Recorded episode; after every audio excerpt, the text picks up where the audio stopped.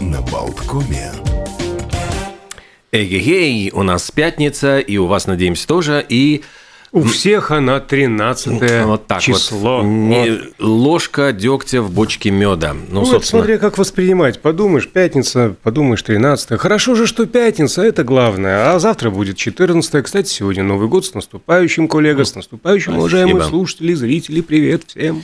первая, можно сказать, пятница 13 в этом году. И сегодня, ну, собственно, вот так и отмечается. Вот она день как бы особый, пятница 13 Friday. Это вот что ты имеешь в виду? Надо обязательно поставить какой-нибудь одноименный Оберег ужастик. носить с собой. Ну, а Оберег. может быть, ну да, может быть, и ужастик поставить какой-нибудь. А можно, например, отметить щедрец. А, Щедрый вечер, событие, отмечаемое накануне Старого Нового года. В некоторых странах мира люди предпочитают устроить застолье, довольно щедрое, не хуже, чем на Новый год. Но, судя по названию, это, разумеется, славянские страны.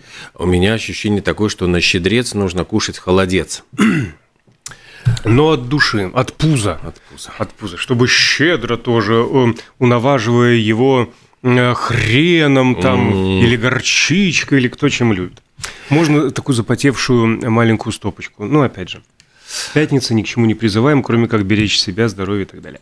Но, возможно, это чья-то мечта. А мечты а, им они накапливаются, они осуществляются. Сегодня вот как раз день осуществления мечты. Но мечта сама по себе э, себя не, сама себя не реализует. Для этого надо оторваться, начать что-то действовать. э, И чтобы происходило. И пока год только начинается, есть еще время, если кто не успел.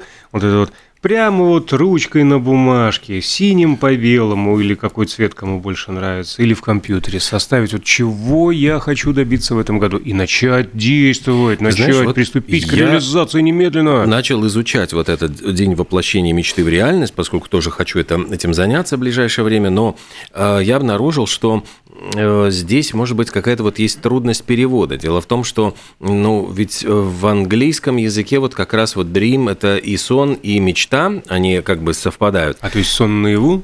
Да, и здесь вот я на американских сайтах, где куда я залезал посмотреть вот все-таки про этот праздник побольше, они говорят о том, что это воплощение, значит, ну вот воплотить э, сны свои в жизнь, вот что вам приснилось такого ну, именно хорошего. А. И они э, говорят, что вот, э, ну там рассказывают, что вот еще с древних египтян, которые верят в том, что через сны можно получить какие-то послания, которые можно расшифровать, и у древних египтян были специальные кровати снов, которые должны были, ну, значит, вот этих снов вещих, которые должны дать совет, утешить, исцелить, и, м, толковали сны по-разному. Древние шумеры, значит, спец первыми были, кто сохранил вот эти записи религиозных текстов с толкованиями различных снов. И напоминают о том, что очень многие известные люди на протяжении веков э, что-то видели во сне. Ну, классический пример там Дмитрия Менделеева. Увидел таблицу, вскочил, зарисовал, стал знаменитым Угу. по такой схеме. Многие видели какие-то э, стихи приходили на память, какие-то идеи э, картин, там бог знает чего, там изобретения, например, какие-то во сне приходили. То есть это как раз вот не только, не просто вот день воплощения мечты в реальность, но и того, чтобы вот вспомнить, что же вам там приснилось, и попытаться расшифровать и использовать все эти знания. Ну, красиво, красиво подвел. Мне, например, а, в жизни, в реальной, э, не, не приходилось, к сожалению, путешествовать столько, сколько во снах, особенно последнее время. Прям то какие-то моря, океаны, то какие-то реки, то какие-то походы. Я там, Ну, бог знает, сегодня буквально, что, что снилось, вот сейчас я пытаюсь вспомнить, но очень что-то интересное. Как, ну, я потом попытаюсь припомнить и расскажу, но что-то прямо вот как... Я помню, что я проснулся, я еще долго времени не мог э, понять, вот это, этот сон меня не отпускал. Это мне так хорошо еще во сне Мгм. или уже наяву, да? Ну, прекрасно, что яркие, приятные сны с таким послевкусием. И тут еще уместно а, напомнить про замечательную профессию испытателей кровати или там испытателей матраса. М. Люди, которые ложатся, спят, а потом рассказывают, да, мне вот что-то как-то не понравилось вот на этом матрасе, ворочалось мне, мне малым-мало спалось. Реквием по мечте, так сказать, по сну. Что еще сегодня? День общественного радиовещания. Ой, подождите, ну тут, да, ну, тут, тут тоже отдельное прямо. Конечно. Давайте расскажем, ну, да. Давайте сразу, я быстро передам угу. привет нашим коллегам на Думскую площадь. Привет, э, поздравляем с Днем общественного радиовещания. Ну и наверняка у вас ведь есть целая какая-то... Никакой у меня целой нет. Заготовки нету, даже и, и дробной. Ну, дело в том, что... Я поздравление заготовил. Немногословное, согласен, Это для, тех, для тех, кто изобрел радио, кто придумал общественное радиовещание.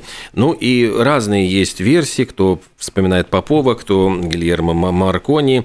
Но дело в том, что вот первая радиопередача, которая считается вот эм, э, от сеанса радиосвязи Маркони, состоялся в 1895 году. И тогда вот в Великобритании, в Венгрии, во Франции, в других европейских странах появились очень такие э, дорогущие виды развлечения для богатеев. Вот по телефонным линиям им передавали какую-то некую информацию. То есть это были живые театральные представления, новости, музыка. Это такой прообраз вот э, радио, но только по телефонным проводам. Затем э, появились уже вот первые, когда опыты трансляции радио в 1906 году канадский экспериментатор передал около часа музыки и разговоров вот по радио. Это был какой-то такой действительно прорыв, но никто не мог обеспечить непрерывное вещание, и Э, собственно, началось это все в 1910 году, когда из театра Метрополитен Опера в Нью-Йорке в прямом эфире транслировалась опера с участием самых известных оперных певцов того периода, и это считается первая в мире публичная радиопередача. Она продолжалась несколько часов, но, к сожалению, э, ведь тогда техника была ужасной из-за того, что эти микрофоны стояли где-то на сцене, ловили звук очень плохо, там э, происходили всевозможные наклады. Качество звука было просто отвратительным. И все жаловались и плевались.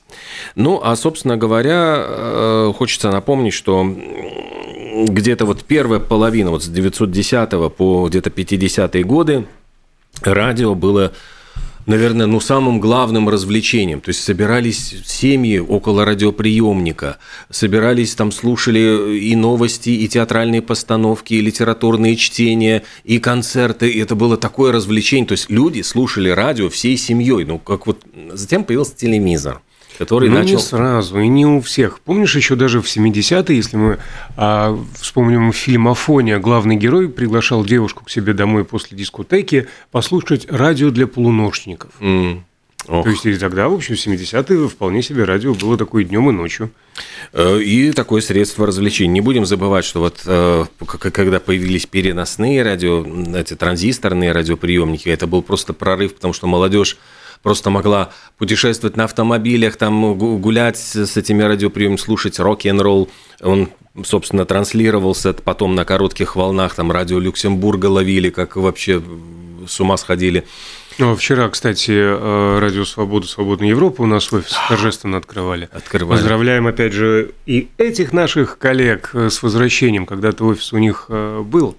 А, слушай, слушай, у меня утром сегодня воспоминания про старые советские фильмы. «Любовь и голуби», опять же, старший сын просит папу, уезжающего на курорт, привезти ему батарейки для транзисторного приемника, с которым он по деревне раз вот ходил что-то вы темнокожие где-нибудь по гарам с этими, с да, первыми хип-хоп ритмами. А батареечки-то дефицитом были, судя по всему. Да.